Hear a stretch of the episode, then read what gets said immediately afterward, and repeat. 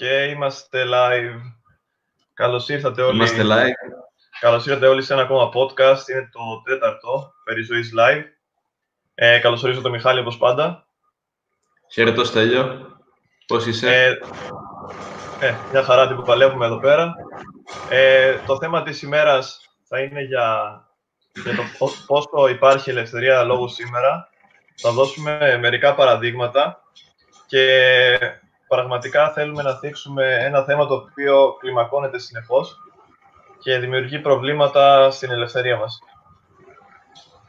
Πραγματικά αυτό το πράγμα, αυτή η κατάσταση έχει φτάσει στο προχώρητο στις μέρες μας. Πραγματικά φοβάσαι να πεις τη γνώμη σου, φοβάσαι το οτιδήποτε πεις θα προσβάλλει τον οποιοδήποτε και θέλουν να, να σκεφτόμαστε μόνο με ένα συγκεκριμένο τρόπο, ο οποίος είναι ένας τρόπος που υποβαθμίζει το αντρικό φύλλο, ειδικά όσον αφορά το φεμινισμο Θα, μιλήσουμε, ε, θα επικεντρωθεί αυτό κυρίως στις, στο νέο ρεύμα του φεμινισμού, το οποίο ε, ουσιαστικά τίνει, τίνει πάρα πολύ προς τον μισανδρισμό και την ανισότητα των φύλων υπέρ της γυναικας Ναι, δεν υπάρχει πλέον. Κοίτα, θα, θα εστιάσουμε στο γεγονός ότι ο, αντί να προωθείται μια κουλτούρα ισότητας, προωθείται μια κουλτούρα ανισότητας και πλέον θα, θα τεθεί και το ερώτημα τελικά υπάρχει τόσο μεγάλη ανισότητα όσο, όσο πιστεύετε από, από τα συγκεκριμένα άτομα, τις λεγόμενες ε, φεμινίστριες, οι οποίες νομίζουν ότι εκπροσωπούν το μεγαλύτερο μέρος των γυναικών, αλλά δεν εκπροσωπούν το μεγαλύτερο μέρος των γυναικών, εκπροσωπούν μια μειοψηφία και νομίζουν ότι εκπροσωπούν την πλειονότητα. Και εγώ προσωπικά έχω συναντήσει και πάρα πολλές γυναίκες, τις περισσότερες βασικά, οι οποίες γυναίκες ε, οι ίδιες διαφωνούν με αυτά τα ακραία φεμινιστικά πρότυπα, τα οποία έχει μια ακραία ομάδα, η οποία τίνει προς την αριστερά συνήθως. Και δεν ξέρω πού θα οδηγηθεί αυτό. Πιστεύω στην Ελλάδα βλέπουμε τα πρώτα στάδια του και έχω κάνει και ένα PowerPoint όπου θα το αναλύσουμε με μερικά περιστατικά λεκτικής επίθεσης ε, και σε ξένους, κυρίως ε, ε, του χώρου του του neo masculinity, ας πούμε, που είχε χαρακτηριστεί έτσι. Και το χθεσινό παράδειγμα με τον Τάσο τον Ζάκο, ο οποίος δέχτηκε επιθέσεις και κατά της οικογένειάς του και κατά του ατόμου του και κατά της δουλειάς του, αλλά και, και το παράδειγμα του δικαστούλου, το οποίο, το οποίο του κλείσαν το κανάλι γιατί έφυγε ζητήματα. Δεν θα σχολιάσουμε τόσο ε, τα λεγόμενα, δεν θέλω να σχολιάσουμε τόσο τα λεγόμενα, θέλω να σχολιαστεί λίγο ο αντίλογος, το, το, πώς, πώς λειτουργούν αυτές οι ομάδες όταν ακούνε πράγματα τα οποία δεν θέλουν να ακούσουν. Πώς δηλαδή, αντί να προάγουν τη δημοκρατία, ακριβώς, αντί να προάγουν τη δημοκρατία, την ελευθερία απόψεων και την υγιή κριτική, το μόνο που κάνουν είναι να μπανάρουν ε, άτομα, να δυσφημίζουν, να δυσφημίζουν απροκάλυπτα και ας πούμε, άμα δουν και αυτό το βίντεο, θα, θα βρεθούμε και εμείς στο στόχαστρό τους, αλλά ειλικρινά δεν με ενδιαφέρει γιατί πλέον καταπατάται η ελευθερία. Και το έχουμε συζητήσει και σε ένα επεισόδιο μαζί σου, Μιχάλη, και με τον Χρήστο του Βαλεκάρδα, ότι η πολιτική ορθότητα τίνει να καταστρέψει όλα όσα έχτισε ο δυτικός κόσμος τόσα χρόνια. Ισχύει αυτό σε μεγάλο βαθμό. Πλέον δεν υπάρχει ελευθερία του λόγου. Οτιδήποτε και να πεις θα σε, θα σε μπανάρουν. Ε, κατευθείαν ε, ε, έρχονται να σου κάνουν hate και ναι, αυτό ακριβώς που λες και εσύ δεν θα εστιάσουμε τόσο σε αυτό που λένε τα παραδείγματα, σε αυτό που λένε αυτοί που θα παρουσιάσουν, διότι αυτό που λένε είναι η δικιά τους άποψη εν τέλει. Ό,τι και να λένε έχουν το δικαίωμα να την πούνε. Το θέμα είναι η αντιμετώπιση. Mm-hmm. Ωραία, να ξεκινήσουμε το PowerPoint. Εδώ πέρα να κάνω και share screen στους θεατές μας, τους οποίους καλωσορίζω για άλλη μια φορά και μπορούν να μας σχολιάζουν ε, τις απόψεις τους σε αυτά που λέμε.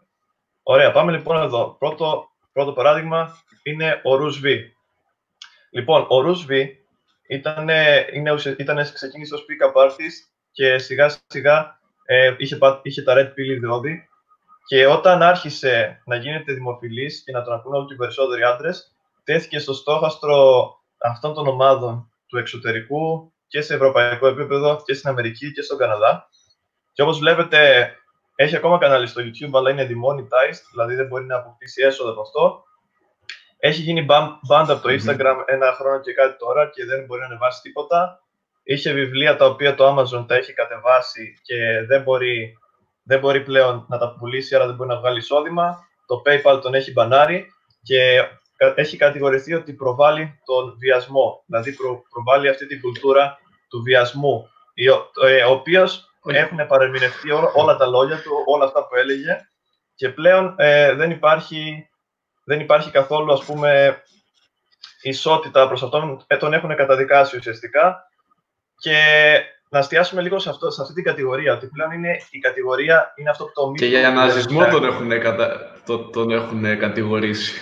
Ναι, τον έχουν κατηγορήσει.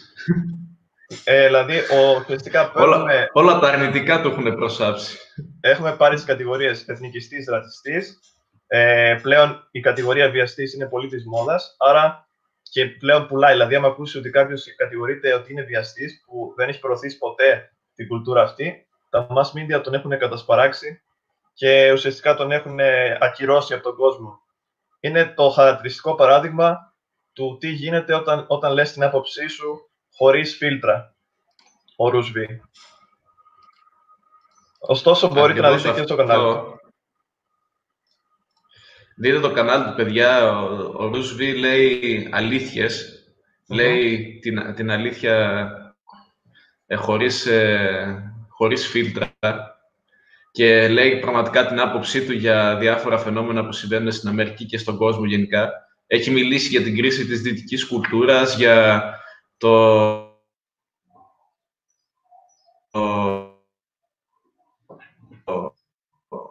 για το, τη νέα τάξη των πραγμάτων που πάνε να μας προβάλλει.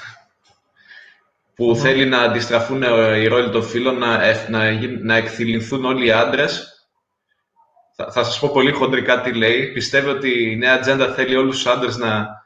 Πιστε, ε, πιστεύει βασικά ότι η νέα ατζέντα θέλει τους άντρες να είναι όλοι ε, να έχουν εκθυλινθεί και τις γυναίκες να εκπορνεύονται στο όνομα του Instagram και των social media και να περνιέται το άσχημο σαν ωραίο. Δηλαδή, να, να περνιούνται όλες, να περνιέται η κακή σωματική υγεία, διότι όταν είναι μια γυναίκα ευτραφής και χοντρής, δεν είναι όμορφο αυτό, δεν πρέπει να το επικροτούμε, διότι αυτό κάνουν, το επικροτούν αυτό το πράγμα και λένε ότι είναι σωστό.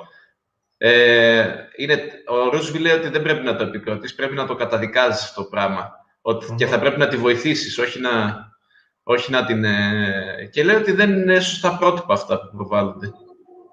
Και έχει απόλυτο δίκιο, αλλά γι' αυτόν τον λόγο τον λένε και ρατσιστή. Αυτά είναι, τα πρότυπα, αυτά είναι τα πρότυπα τα οποία θέλει η κουλτούρα να προβάλλει σήμερα και όποιος εκφέρει έστω και αντίθετη άποψη έχει καταδικαστεί. Ωστόσο, μια παρένθεση γνώμη για Face and LMS. Μιχάλη, δεν ξέρω αν το ξέρεις. Ο Face and LMS είναι ε, ο προτεργάτη του Blackpill στην ουσία, για όσους δεν ξέρουν. Δεν το ξέρω. Ε, ουσιαστικά, ναι, το, ο Face in LMS εντάξει, έχει κάποιες απόψεις οι οποίες είναι κατά τη γνώμη μου νυχιλιστικέ. Δεν είμαι υπέρ του Face in LMS. Είναι ακραία αυτά που λέει, λέει αυτά που είχαμε συζητήσει στο, στο επεισόδιο μας για το τι είναι Blackpill. Λέει αυτά ότι πρέπει ο άντρας να κάνει πλαστική και ότι δεν υπάρχει ελπίδα ε, πλέον γιατί τα πράγματα. Α, αυτός είναι που τα έχει πει αυτά. Ναι, αυτός είναι που τα λέει κυρίως.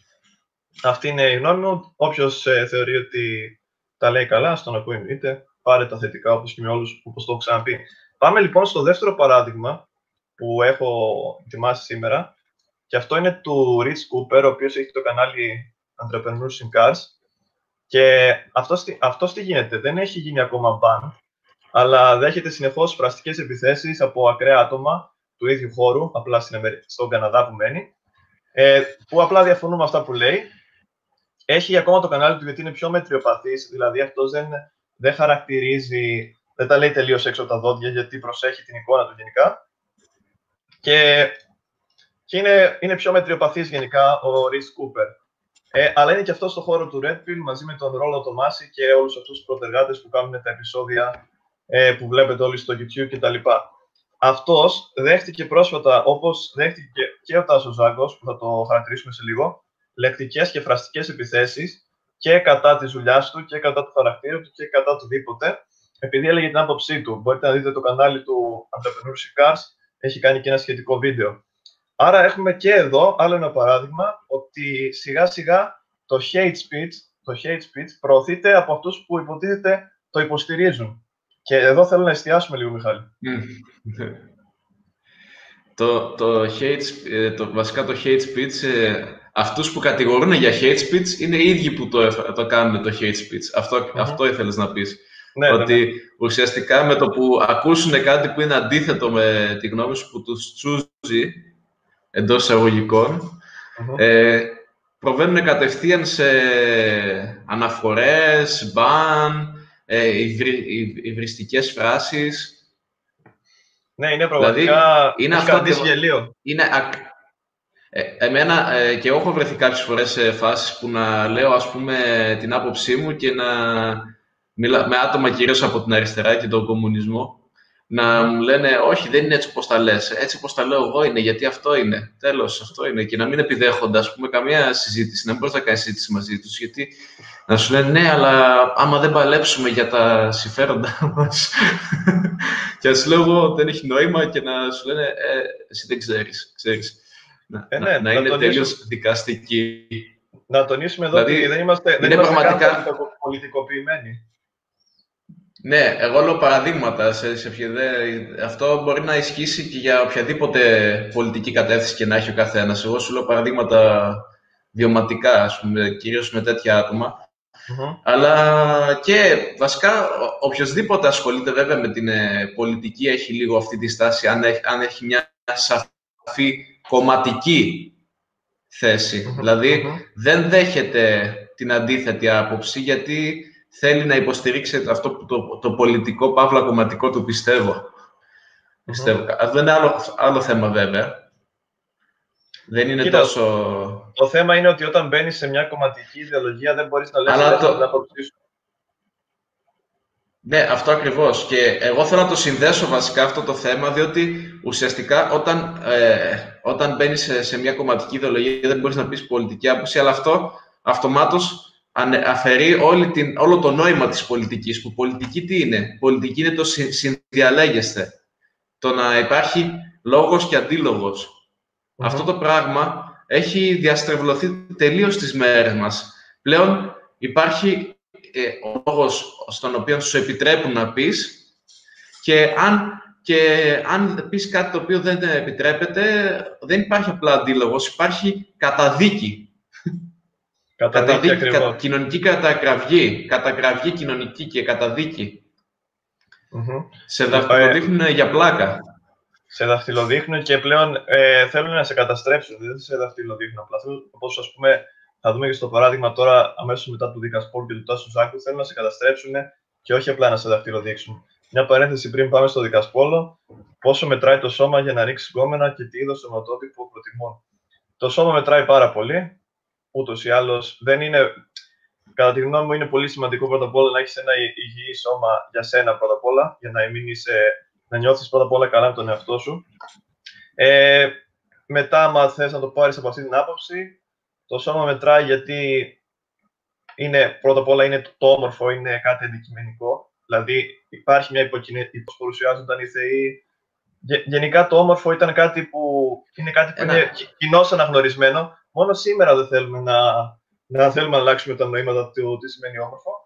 Και εντάξει, θεωρώ ότι, θεωρώ ότι το σωματότυπος πρέπει να είναι ούτε πολύ μεγάλος, ούτε πολύ μικρός, ας πούμε. Δηλαδή να μην είσαι πολύ ογκώδης, να έχεις ένα σώμα. Κοίταξε. Νορμάλ σχετικά με και σχετικά γυμνασμένος, όχι πολύ γυμνασμένος. Κοίταξε, γενικά να κοιτάς να είσαι στην καλύτερη φυσική κατάσταση που μπορείς να είσαι, διότι Εντάξει, το, δεν υπάρχει ένας συγκεκριμένος τύπος σώματος που αρέσει στις γυναίκες. Εντάξει, γενικά το γυμνασμένο είναι το στάνταρ, αλλά εννοώ ότι σε άλλες, σε άλλες αρέσουν οι κοντοί, σε άλλες αρέσουν οι ψηλοί. Εσύ τώρα θα, αλλάξεις τον, θα καλυτερεύσεις τον εαυτό σου όσο πιο πολύ μπορείς. Από εκεί πέρα να μην σε νοιάζει και τι, τι γνώμη έχουν οι γυναίκες για το σώμα σου, αρκεί όμως και εσένα, εσένα, εσένα να σου αρέσει. Δηλαδή, εσύ να είσαι στο peak σου. Ε, ναι, γιατί όλοι μπορούμε να, να ξέρουμε περίπου σε τι φάση βρίσκεται το σώμα μας. Να δω τις φεμινίστριες τι θα κάνουν από εδώ και πέρα απέναντι στους μουσουλμάνους που έχουν έρθει στην Ελλάδα.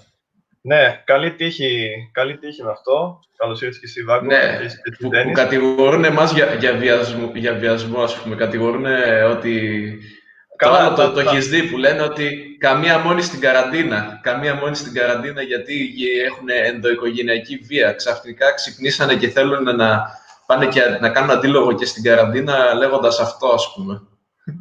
Κοίτα, γενικά θα, το, θα το θίξουμε και μετά αυτό το ζήτημα. Το θέμα με το μεταναστευτικό και το, το μεταναστευτικό βασικά σε όλο τον κόσμο είναι ένα ολόκληρο επεισόδιο και σε επόμενο επεισόδιο θα το σχολιάσουμε και αυτό. Ωστόσο, πάμε στο παράδειγμα του Δικασπόλου, παιδιά. Για όσοι δεν το ξέρετε, είναι ένας Μίκταο, ο οποίος είναι Έλληνας και εντάξει, δεν συμφωνώ με όλα όσα λέει, αλλά έχει αρκετά σημαντικά κομμάτια στα επεισόδια του. Ορίστε, αυτός είναι. Ε, δεν δείχνει το πρόσωπό του και έχει χρησιμοποιεί αυτό το alias. Ε, γενικότερα, ο Δίκας Πόλος ε, έφαγε μπαν από το YouTube, έχει μείκτα απόψεις που δηλαδή είναι, είναι ένα πιο ακραίο red pill, που σημαίνει ότι... Μιχάλη, τι γίνεται, περνάει τρένο από εκεί; Ε, είναι ένας, λοιπόν- ε, ένα... Αυτό δεν μπορεί να το σταματήσει, είναι από...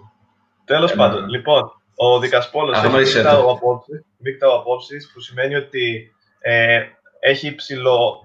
Το μείκτα είναι όταν έχεις περάσει το στάδιο του Red Pill και δεν σε πολύ νοιάζει πλέον ε, να προσεγγίζεις γυναίκες και τέτοια και ας πούμε επικεντρώνεσαι μόνο στο δικό σου κομμάτι και την προσωπική σου αυτοβελτίωση.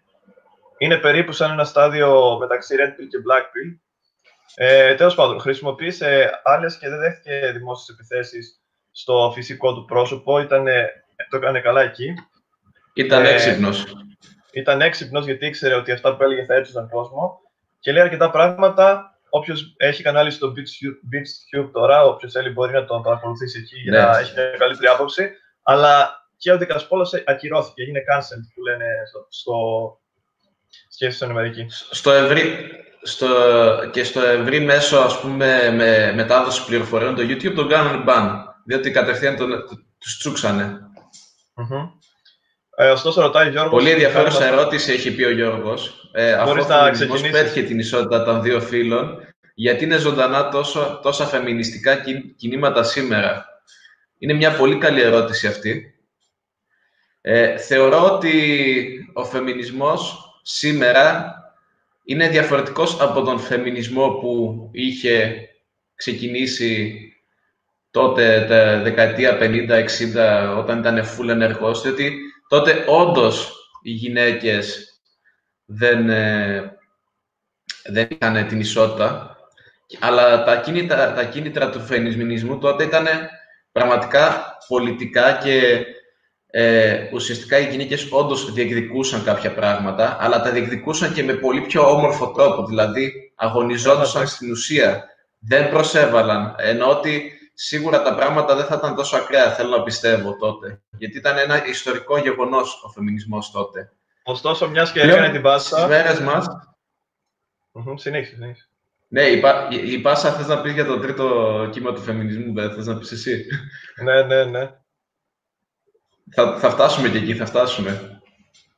Ε, λοιπόν, ε, ο φεμινισμός ε, σήμερα έχει εξελιχθεί σε μισανδρισμό και ουσιαστικά δεν έχει, δεν, οι γυναίκες ψάχνουν να πούνε, να προστάψουν στους άντρες ε, διάφορα πράγματα και ε, όπως ε, ότι είναι βιαστές, ότι ας πούμε ε, δεν, ότι τις χλεβάζουν και όλα αυτά συνδέονται με, όλες αυτές, με όλα αυτά τα, τις αριστερές παρατάξεις και στα πανεπιστήμια και γενικά ή και τη λεγόμενη αντίφα που λένε ας πούμε ότι ε, κάτω ο φασισμός, τα τσουβαλιάζουν όλα μαζί γιατί θέλουν να... Δεν ξέρω, είναι, για μένα είναι ίσως το γεγονός ότι νομίζουν ότι κάνουν ε, επανάσταση σε αυτό που ισχύει σήμερα. Νομίζουν ότι η νόρμα του σήμερα είναι να υποβάζονται ακόμα γυναίκες και προσπαθούν να αποκτήσουν σημασία σαν άτομα. Νομίζουν ότι κάτι κάνουν με αυτό το πράγμα. Ενώ δεν κοιτάνε, ένα, ενώ δεν κοιτάνε το, την, ενώ δεν κοιτάνε να βελτιώσουν ήδη τον εαυτό τους για τα κόμπλεξ που έχουν. Κοίτα, υπάρχουν σίγουρα σύνδρομα, σύνδρομα κατωτερότητας. Και την αιτία αυτού του κόμπλεξ. Σύνδρομα κατωτερότητας και σήμερα να απαντήσω κι εγώ στην ερώτηση πολύ πιο ευθέως από την άποψη την εξής. Ότι, ότι πλέον ας το πάρουμε πολιτικά. Δεν υπάρχει ισότητα. Οι γυναίκες είναι σε, η πρόοδο της δημοκρατίας είναι Ελληνίδα πλέον.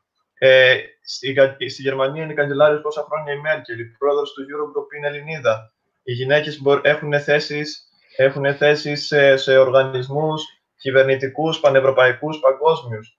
Ε, δηλαδή, ουσιαστικά αυτό που, που λέει το τρίτο κύμα φεμινισμού σήμερα είναι πιο πολύ πολιτικό-κοινωνικό, δηλαδή δεν είναι τόσο τα δικαιώματα σαν δικαιώματα. Είναι, ας πούμε, θα σου πούνε γιατί τα έχουν μπλέξει λίγο, δηλαδή να το πούμε έτσι για ποιον.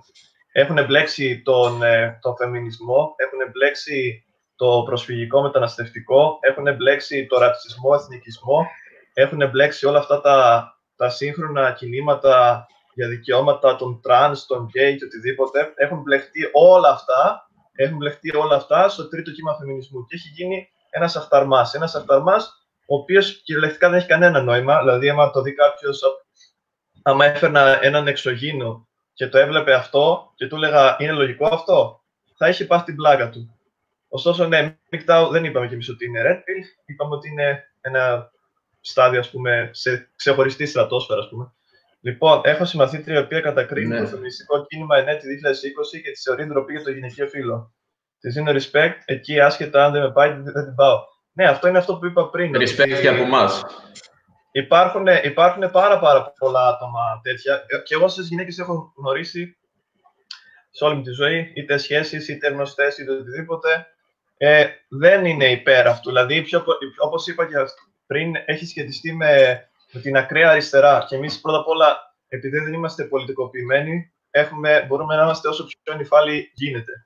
Ε, Φεμινισμός 2023 Ράι, καλά εντάξει, δεν ξέρω γι' αυτό, μπορεί ίσως κάποτε.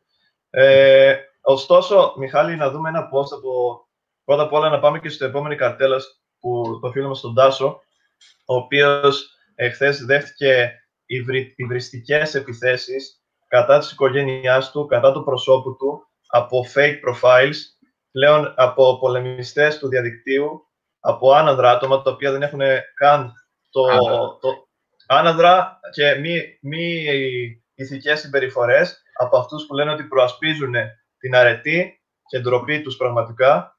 Και να δείξουμε λίγο και μια καρτέλα που βρήκα. Α, να δείξουμε πρώτα το PowerPoint, θα το δάσω. Λοιπόν, δεν έχετε επιθέσεις από ακραίε φεμινίστε. Να πούμε μια παρένθεση, ωστόσο. Ναι. Να πούμε μια παρένθεση, ωστόσο, ότι με την ε, εξάπλωση του ίντερνετ έχουν βρει πάτημα όλα αυτά τα άτομα στο να κάνουν ανώνυμες ε, απειλές και υβριστικές ε, επιθέσεις. Διότι πολύ απλά μέσα πίσω από την ανωνυμότητα, εγώ μπορώ πολύ άνετα να σε βρίσω και να σε πω φαλοκράτη, από το να σου το πω ίσα στη μούρη σου. Ωστόσο, όλο τυχαίο. Δηλαδή, αυτό ακριβώς. Όλο τυχαίο ο Τάσος ε, κατηγορείται. Όπα το τυχαίο το άφησα και λάθος εδώ, τέλος πάντων. Ε, κατηγορείται ότι προωθεί το βιασμό και κάτι που δεν έχει προ... Ε, υποθεί ποτέ από τον ίδιο.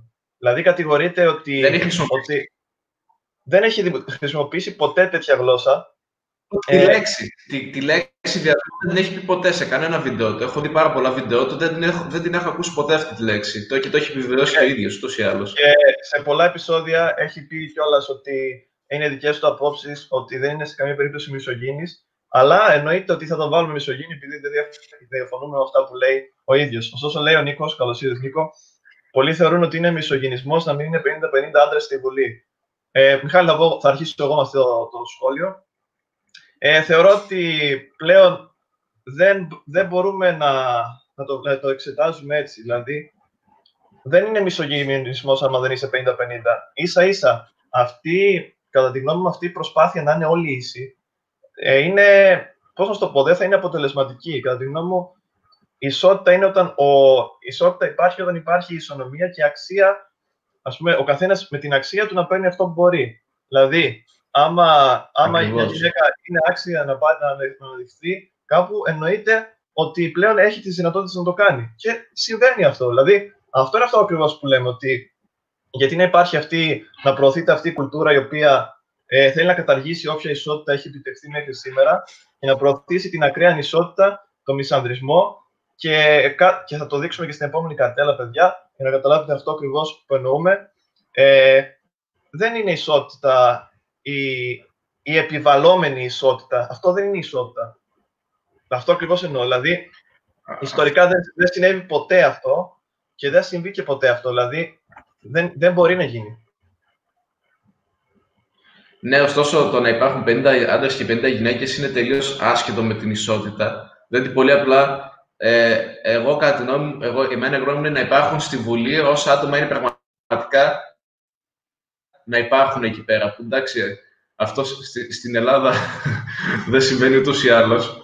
Οπότε να κοιτάξουμε πρώτα να μπουν ικανά άτομα στη Βουλή και μετά να κοιτάξουμε να υπάρχει μια αναλογία ας πούμε, σε άντρες και γυναίκες. Αλλά να είναι όλοι αυτοί που θα μπουν, είτε άντρες είτε γυναίκες, να είναι ικανοί. Mm-hmm. Να υπάρχει μια αξιοκρατία. Ωστόσο, πολλή ερώτηση από τον James Key μετά από χωρισμό, κυρίως σε, σε γάμους εκατομμυρίων, όταν έρχεται το διαζύγιο, γιατί η γυναίκα να πάρει αποζημίωση. Έτσι το βλέπω εγώ, λέει, σαν αποζημίωση. Ποιος ο λόγος, Μιχάλη, θα απαντήσεις εσύ πρώτος; Ε, γιατί είναι το αδύναμο φύλλο, ρε. Κατά τα άλλα θέλουμε την ισότητα. Λοιπόν, ε, πέρα από την πλάκα, πέρα από την πλάκα, ε, ε είναι ουσιαστικά επειδή αυτή θα μεγαλώσει, έχει, έχει γεννήσει το παιδί, είναι η λογική τώρα που σου προβάλλουν και ε, κατά 99% των περιπτώσεων πάντα η γυναίκα παίρνει τη διατροφή και ο άντρας πληρώνει. Το θέμα, το θέμα είναι ότι έτσι είναι η νομοθεσία η γυναικοκεντρική, δηλαδή να, δεν, δεν, δεν βλέπω κι εγώ πραγματικά ποιος είναι ο πραγματικός λόγος. Κοίτα, να, να πω εγώ ένα ιστορικό παράδειγμα. Να πω ένα ιστορικό παράδειγμα. Ε, ο Νίκος, άμα το βλέπει, θα καταλάβει ακριβώς κατευθείαν τι εννοώ. Υπήρχε στην Κρήτη, και εγώ και ο Μιχαλής είμαστε από την Κρήτη, υπήρχε ο κώδικας της Βόρτινας, ο οποίος έλεγε, προέβλεπε, ήταν από τους πιο αρχαίους κώδικες στην ιστορία. Και τι έγινε λοιπόν, ότι αυτός ο, ο κώδικας, τον, ε, πολύ, πολύ προ, μιλάμε για πολύ πρόχριστου, προέβλεπε ο, και ακόμα και για το διαζύγιο τι θα έπαιρνε ο καθένας και ήταν πραγματικά ένας κώδικας ο οποίος ε, προωθούσε την ισότητα γιατί ας πούμε η γυναίκα θα έπαιρνε και αυτή ό,τι είχε δώσει όταν είχε μπει σε γάμο δεν θυμάμαι ακριβώς κάπως έτσι πάει. Δηλαδή, άμα είχε δώσει πέντε στρέμματα, θα μπορούσε να δικαιωθεί και να το πάρει πίσω. λίγο. Ψάξτε το λίγο, καθώς το λέω. Αλλά υπήρχε γενικότερα ίση αντιμετώπιση σε ένα διαζύγιο και ιστορικά. Σήμερα αυτό που λες συμβαίνει και χωρίς οικογένειες. Δηλαδή, χωρίς να υπάρχουν παιδιά. Άμα μια γυναίκα ε, κάνει, πρώτα απ' όλα, άμα, άμα χωρίσει έναν άντρα, αυτόματα δικαιούται την περιουσία του και δεν εξετάζεται καν άμα έχει συμβάλει σε αυτήν ή όχι. Εντάξει, αυτό είναι πλέον, ναι, η νομοθεσία είναι υπέρ των γυναικών σε αυτό, αλλά, ε, αλλά ιστορικά, ας πούμε, να το πιάσουμε, υπήρχε πάντα αυτό και μάλλον σε παλαιότερα χρόνια θα υπήρχε και πολύ, σε πολύ πιο δίκαιο βαθμό. Γιατί οι τυφώνες παίρνουν γυναικεία ονόματα, γιατί όταν έχονται εχθροί και ζεστοί, όταν φεύγουν, σου παίρνουν το σπίτι, το αυτοκίνητο και είσαι στη ζωής σου. Ωραίο αυτό. Ε, Εντάξει, κοίτα, λοιπόν. εγώ, πρώτα, απ' εγώ πρώτα απ' όλα είμαι ο παδός της, ε, της λογικής και είμαι και ο παδός της οικογένειας και θέλω να τονίσω εδώ ότι η αξία της οικογένειας για να μεγαλώσει έναν άνθρωπο ε, υγιή, εύρωστο και με σωστές απόψεις είναι πολύ σημαντική και επειδή ακριβώς έχει παρεκμάσει ο θεσμός της οικογένειας σήμερα, βλέπουμε και αυτά τα προβλήματα. Το βρήκες ωστόσο; Το βρήκα, αλλά δεν ξέρω αν μπορώ να κάνω σέσκιν. Μήπως να σου στείλω. Για στείλ το. Θα το δω μετά. Βρήκα από ένα blog, όχι από τη Wikipedia. Καλά, σίγουρα ήταν αυτό που λέω, αλλά δεν θυμάμαι τώρα τι ακριβώς έλεγε. Ε, Όπως και να έχει, όπως και να έχει, παιδιά, λοιπόν, τελείω το, το share screen. Αυτές οι δύο εικόνες που θα δείξουμε τώρα είναι από τη σελίδα, από τη σελίδα του Νέη Εμισογίνη στο Facebook, η οποία οργάνωσε και αυτή την ε, επίθεση προς τον Τάσο. Ας το κάνουμε λοιπόν share screen. Και δείτε λίγο... Okay, δείτε λίγο αυτό εδώ. Λέει, ομάδες όπως αυτή λέω εγώ, προωθούν την ισότητα πραγματικά; Λοιπόν, πρώτα απ' όλα, ένας άντρας μισογυνικό σκουπίδι. Ε, κατευθείαν, μισογυνικό σκουπίδι, κρεμάει εδώ, δεν ξέρω, μια κουρτίνα, ε, ε, ζωγραφίζει και καλά αυτούς που φοβάται, δηλαδή τις γυναίκες, και γράφουν και φεμινα, φεμιναζί να το, κάνουν, να το γελιοποιήσουν λίγο και καλά να δείξουν ότι είναι τόσο τρομερές και επικίνδυνες που πρέπει να τους φοβούνται. Και δηλαδή αυτός εδώ ο τύπος είναι το, ο κλασικός άντρας ο οποίος είναι φοβισμένος και δεν μπορεί να αντιμετωπίσει την οργή του ακραίου φεμινισμού που είναι δίκαιος. Και η διπλανή εικόνα είναι σχόλια περί της πολιτικής ορθότητας, είναι τους Simpsons και, και καλά ότι είναι τόσο άχρηστα τα σχόλια περί υπερβολικής πολιτικής ορθότητας που αυτοί θέλουν να, τα να το πετάξουν στα σκουπίδια μαζί με όλα τα άτομα τα οποία έχουν κάνει cancel και έχουν μπλοκάρει. Πραγματικά, τα βρήκα αυτά τα δύο συνοψίζουν ακριβώς αυτά που λέμε, τον τρόπο που λειτουργεί το μυαλό τους. Τι ξέρεις να πεις, Μιχάλη, αυτό; Πραγματικά, δηλαδή, δεν δέχονται καθόλου να, την κουβέντα αυτά, αυτά τα άτομα. Είναι τελείως απόλυτα. Ε, αυτό που κράζουν, αυτό πραγματικά είναι. Έχουν δηλαδή ε, είναι απολυ... είναι... έχουν σχεδόν απολυταρχικές απόψεις, δηλαδή εμείς είμαστε... έχουμε δίκιο και κανείς Και πραγματικά δεν μπορώ να καταλάβω για ποιο λόγο τόσο μίσος. Δηλαδή, δεν, είναι, δεν έχουν και το βλέπεις αυτά και από άτομα ας πούμε, που έχουν σπουδάσει, υποτίθεται, έχουν κάποιες γνώσεις και απορείς, απορείς πραγματικά αυτά τα άτομα δεν έχουν μάθει να συνδιαλέγονται δεν έχουν μάθει να συζητάνε με τους άλλους. Ε, δεν έχουν ε, μάθει. Πόσα, γιατί... πόσα, πόσα κόμπλεξ. Ωστόσο, να διαβάσω λίγο το νόμο για το διαζύγιο. Ναι. Το βρήκα. Αν ένα ανδρόγυνο δια, διαξευχθεί, η γυναίκα να κρατάει τη δική της περιουσία με την οποία ήλθε σε γάμο και το μισό της παραγωγής. Ναι, αν, αυτή προήλθε, αν αυτή προήλθε από τη δική της περιουσία. Όμοια κρατάει, κρατάει από τα χειροτεχνήματά της τα μισά, ό,τι και αν είναι αυτά, και επιπλέον πέντε στατήρες αν ο άντρας είναι υπέτειος του διαζυγίου. Mm-hmm. Αυτός ήταν ένας γενικότερα, ε, και οι δύο και εγώ και ο Μιχάλης είμαστε ιστορικοί αρχαιολόγοι, ε, είμαστε μεταπτυχιακοί και οι δύο. Εγώ αυτά τα πράγματα μελετάω, απλά δεν θυμάμαι τώρα συγκεκριμένα τι έλεγε ο νόμος. Ε, Πάντως ήταν αυτό, και... αυτό τελικά θυμόμουν εντάξει. Θυμόμουν καλά. Και ένας άλλος. Αν μια διαζευμένη γυναίκα γεννήσει, πρέπει να φέρουν το παιδί στο πρώην σύζυγό της στο σπίτι του με την παρουσία τριών μαρτύρων. Αν αυτός δεν το παραλάβει, το παιδί θα πρέπει να υπαχθεί σε εξουσία της μητέρας τους είτε για να ανατραφεί είτε για να εκτεθεί. Mm-hmm. Ε, κοιτάξτε, όλοι αυτοί οι νόμοι δεν βγήκαν τυχαία. Υπήρξε στην κριτική κοινωνία υπήρχε μια ισότητα γενικότερα και μια πραγματικά ήταν η κοινωνία που ήταν έτοιμη φωτός μπροστά και είχε δώσει δικαιώματα στις γυναίκες ε, στη, στη, στην Κρήτη στην περίοδο π.Χ. μιλάμε πάντα για όσους... 450 π.Χ. ήταν, η ναι. κλασική εποχή και το θυμόμουν και εγώ, αλλά είπα να το δω κιόλας πρωτού το ναι, ναι, κλασική. το επιβεβαιώσω. Το, το θέμα είναι μην μπαίνουμε σε τέτοιες λεπτομέρειες χρονολογίες κτλ. Το θέμα είναι να καταλάβουμε λίγο το τι συνέβαινε, ε, τι συνέβαινε τότε και τι συμβαίνει σήμερα. Που, που ρωτάει και ο Γιώργος, ε, γιατί φοβούνται να κυκλοφορήσουν μόνες τους, μήπως βιαστούν, μήπως κάποιο να τους πει ότι έχουμε ισότητα. Κοίτα, δεν, το, δεν θεωρώ ότι αυτό είναι απαραίτητα σωστό. Δηλαδή, ε, υπάρχουν, έχουν λόγο οι γυναίκες να φοβούνται και θα σου πω γιατί. Γιατί πλέον δεν υπάρχει ασφάλεια. Δεν υπάρχει ασφάλεια στο δρόμο και ειδικά στις μεγαλοπόλεις ε, τύπου Νέα Υόρκη και Αθήνα, τεράστιες πόλεις τέλος πάντων.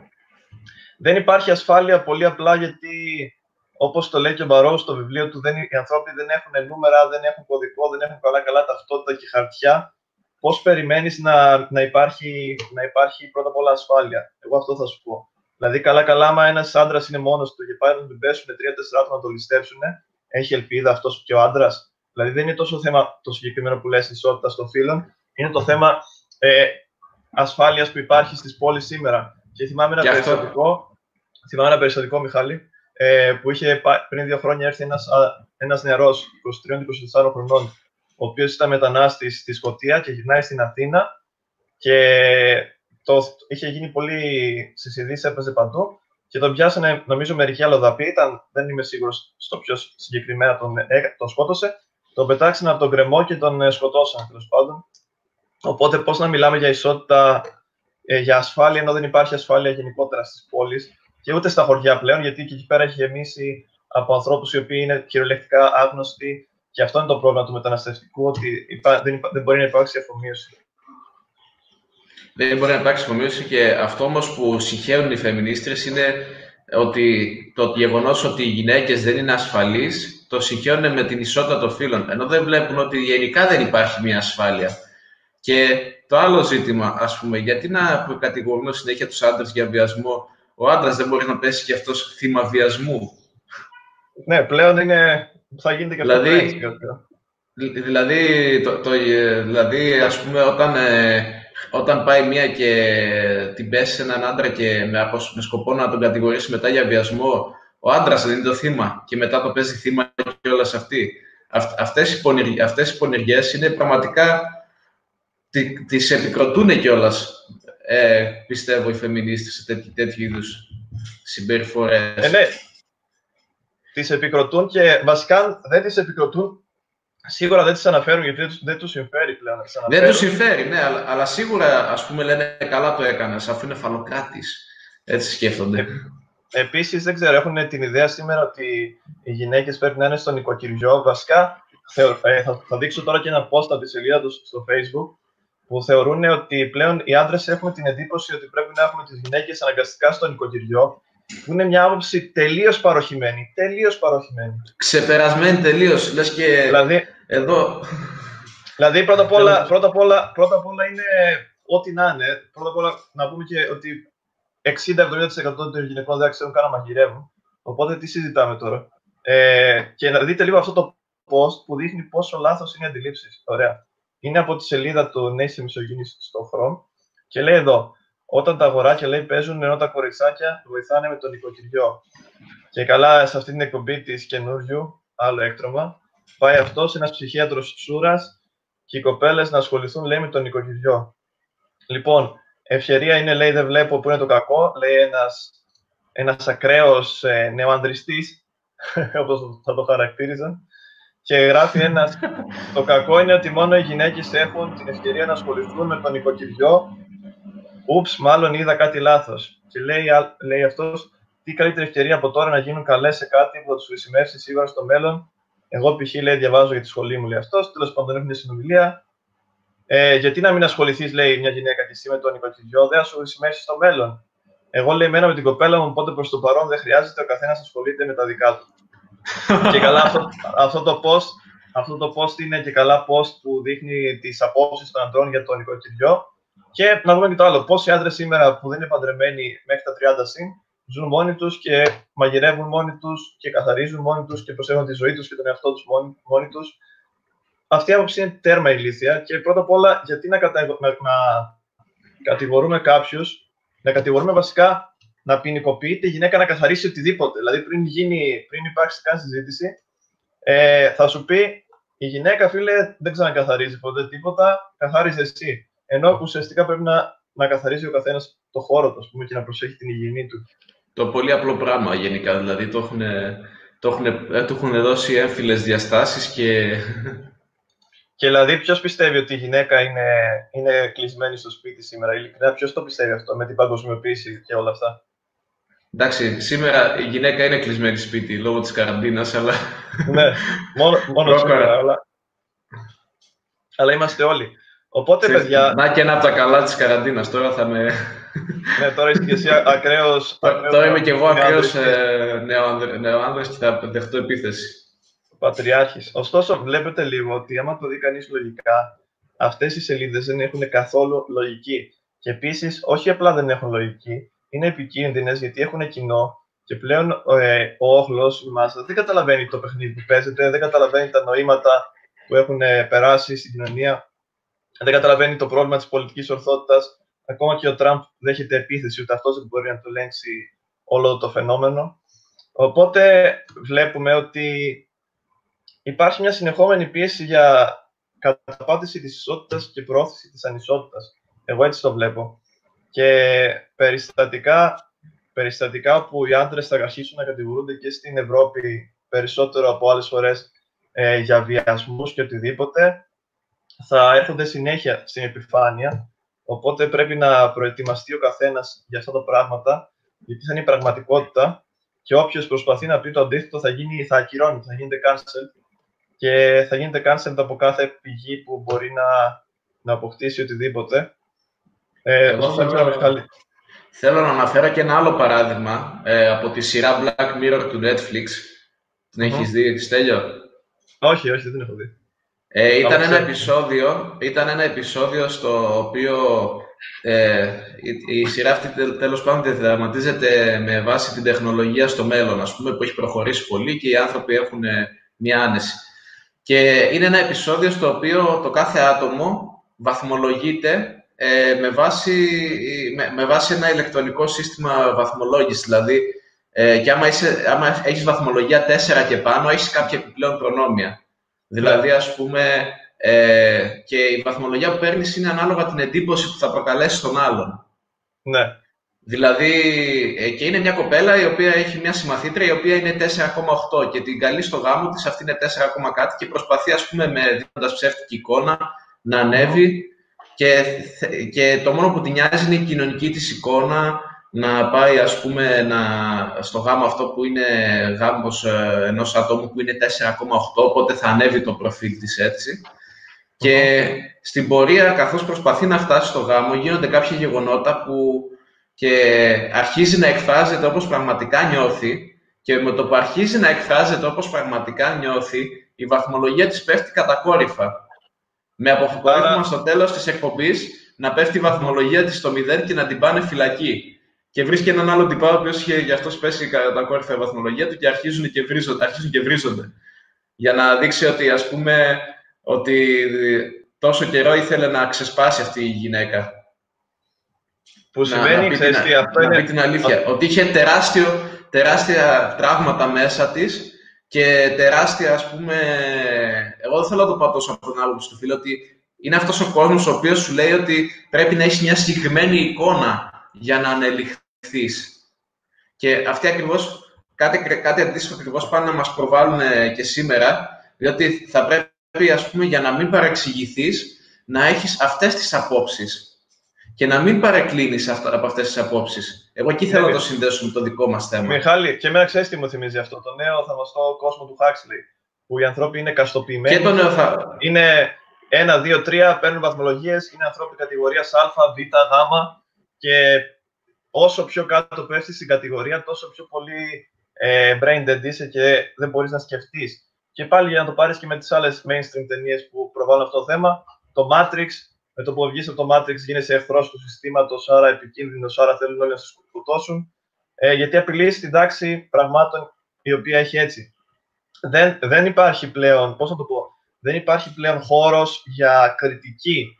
Όποια κριτική γίνεται παίρνει τον, ε, το, το, τη λέξη hate speech. Το λέξη ότι εσύ προωθείς ναι. το, το μίσος, προωθείς το μίσος, προωθείς λέει τον βιασμό. Ενώ το μόνο που προωθείς είναι η άποψή σου και όποιος θέλει να την ακούσει. Δηλαδή, όπως εσείς μπορείτε να μας προβάλλετε αυτά τα, αυτά τα σκετσάκια που τρομαγμένοι άντρες επιτίθονται από, από φεμινίστρες ή πετώγονται στα σκουπίδια άντρες οι οποίοι, οι οποίοι ας πούμε λένε εντάξει εγώ δεν είμαι υπέρ της πολιτικής ορθότητας και ανθρώποι γενικότερα. Και αυτό που είπε ένας φίλος, και οι γυναίκες οι οποίες είναι, είναι λογικές και μπορούν να δουν τι συμβαίνει. Γιατί αυτοί οι άνθρωποι πρέπει να είναι επικίνδυνοι σύμφωνα με την ορολογία μιας μικρής μειονότητας, γιατί πρέπει να δέχονται επιθέσεις για την οικογένειά τους για πράγματα το, για την άποψη που εκφέρουν. Γιατί να υπάρχει μια, μια ρητορική η οποία να είναι, να είναι σωστή και να επιτρέπεται μόνο από μια μειοψηφία και από μερικά άτομα. Γιατί να συμβαίνουν όλα αυτά, και αυτό θέλω να, να αναρωτηθούν και όλοι όσοι δουν την εκπομπή, για αυτή την φαινομενική ισότητα, η οποία καταπατεί ό,τι, ό,τι ορολογία δημοκρατίας, τα πάντα βασικά καταπατεί και δεν έχει κανένα ουσιαστικό ε, κέρδος προς την πρόθεση της ε, λογικής, της αρετής, της ισότητας, της δημοκρατίας, όπως θέλετε πείτε το, αλλά αντίθετα τα καταπατεί όλα αυτά καταπληκτή αυτή ακριβώς που θεωρεί ότι πρεσβεύει.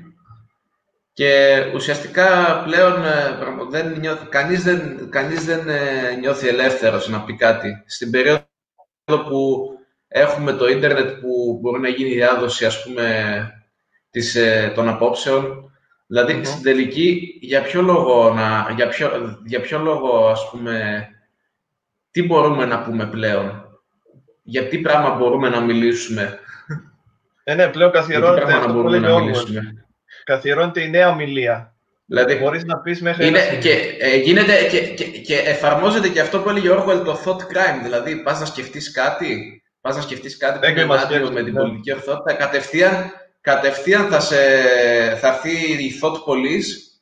Στην προκειμένη περίπτωση η thought police είναι οι, τόσο οι αλλά και γενικά η κοινή γνώμη και τα media Ε, για, και για τον Άλεξ Jones, ωστόσο, ε, που ήταν και αυτός ένα... Αυτός είχε, αυτός είχε κατηγορήσει την Αμερικάνικη κυβέρνηση ότι ήταν υπέτεια του 9-11, της επίθεσης ναι. στο 9-11, και σε όλα τα κανάλια ε, έκανα μια μικρή έρευνα και ε, μια μικρή αναζήτηση και είδα ας πούμε, πώς τον παρουσιάζανε στο NBC ότι είναι συνωμοσιολόγος. Ναι, ναι, ναι. Ενώ και στο Wikipedia. Απλά... Και στο Wikipedia. Και στο Wikipedia, ναι. Ενώ ο, ο τύπος απλά λέει την άποψή του ότι πιστεύω ότι αυτό έγινε έτσι για, για αυτό το λόγο. Και ξυπνήστε. Ναι, και δεν, δεν, δεν προσπαθεί όμως να κάνει ένα κίνημα. Δεν, δεν προσπαθεί να κάνει ένα κίνημα. Απλά λέει την άποψή του και τον παρουσιάζει σαν επικίνδυνο on. Και συνέβη και με όλους τους παραπάνω που αναφέραμε, τε, τους οποίους, όπως είπαμε και στην αρχή, δεν, δεν κρίνουμε τόσο τις απόψεις τους, γιατί άμα, άμα πούμε ότι υπάρχει ελευθερία απόψεως, μπορεί να λέει ο καθένας αυτό που πιστεύει, αλλά τον τρόπο που αντιμετωπίζονται ε, μη δημοκρατικά θα λέγαμε. Ωστόσο, έχει, ε, ναι. το, κοινό, το έχει μερικές απορίες ακόμα, θα συνεχίσουμε για περίπου ένα πεντάλεπτο, μπορείτε να ρωτήσετε τώρα. Και να συνοψίσουμε γενικότερα ότι η ελεύθερη άποψη πλέον κοστίζει και κοστίζει πάρα πολύ. Κοστίζει και πρέπει να είναι ο καθένας διατεθειμένος σε οτιδήποτε, όχι απλά να λέει ότι λέμε ας πούμε, εμείς στο ίντερνετ ή και στην καθημερινή του ζωή κινδυνεύει να στιγματιστεί οποιοδήποτε και να στιγματιστεί με πράγματα τα οποία ο ίδιος δεν έχει καμία σχέση. Δηλαδή, μπορεί κάποιος να πριν μερικά χρόνια ήταν της μόδας να πετάμε την, την ατάκα του Χρυσαυγίτη, τώρα τελείωσε αυτή η μόδα. Τώρα πετάμε την ατάκα του σεξιστή. Ε, γενικότερα υπάρχει αυτό το πρόβλημα της, όπως το αναφέραμε και στο επεισόδιο της πολιτικής ορθότητας που ανέφερα στην αρχή, ότι πλέον δεν διστάζουμε να, να κατηγοριοποιήσουμε και να βάλουμε ταμπέλες πράγματα τα οποία υποτίθεται τα είχαμε ξεπεράσει χρόνια τώρα και επανέρχονται αυτά σιγά σιγά. Και να πω εγώ ότι όλα, όλα αυτά τα χαρακτηριστικά είναι σημάδια μιας κοινωνίας η οποία είναι άρρωστη, ενός κόσμου ο οποίος βρίσκεται σε παρακμή. Οπότε δεν, μην έχει κανείς την ψευδέστηση ότι υπάρχει συνεχή εξέλιξη κτλ. κτλ. Ο κόσμος βρίσκεται σε μια παρακμή, σε μια κατάσταση παρακμής. Και αυτό πρέπει να το καταλάβουμε, γιατί ιστορικά κάθε φορά που υπάρχουν τέτοια τέτοιες μεγάλες μεταναστευτικές ροές, τέτοιες μεγάλες ε, αναθεωρητικές δυνάμεις οι οποίες κάνουν πολέμους στον κόσμο, που υπάρχει τεράστια φτώχεια, πλέον υπάρχει το πρόβλημα του υπερπληθυσμού στον κόσμο. Όταν όλα αυτά έρχονται σε ένα, υπάρχει πάντα κρίση αξιών, πάντα, πάντα, πάντα. Δεν υπήρξε περίοδος που δεν, που δεν συνέβη που δεν, η κρίση αξιών δεν επηρεάστηκε από όλα αυτά που συνέβαιναν στον κόσμο. Και πάντα υπάρχουν ανακατατάξεις θρησκευτικά, κοινωνικά, πολιτικά, και γεωγραφικά. Οπότε ο καθένας σιγά σιγά πρέπει να, να ενστερνίζεται αυτές τις ιδέες και να καταλάβει λίγο, να διαβάσει λίγο ιστορία, να καταλάβει πώς λειτουργούν αυτές οι μετατάξεις στον κόσμο για να μπορέσει να καταλάβει περίπου τι ίσως γίνει, να προβλέψει ένα μέλλον, σε εισαγωγικά το προβλέψει.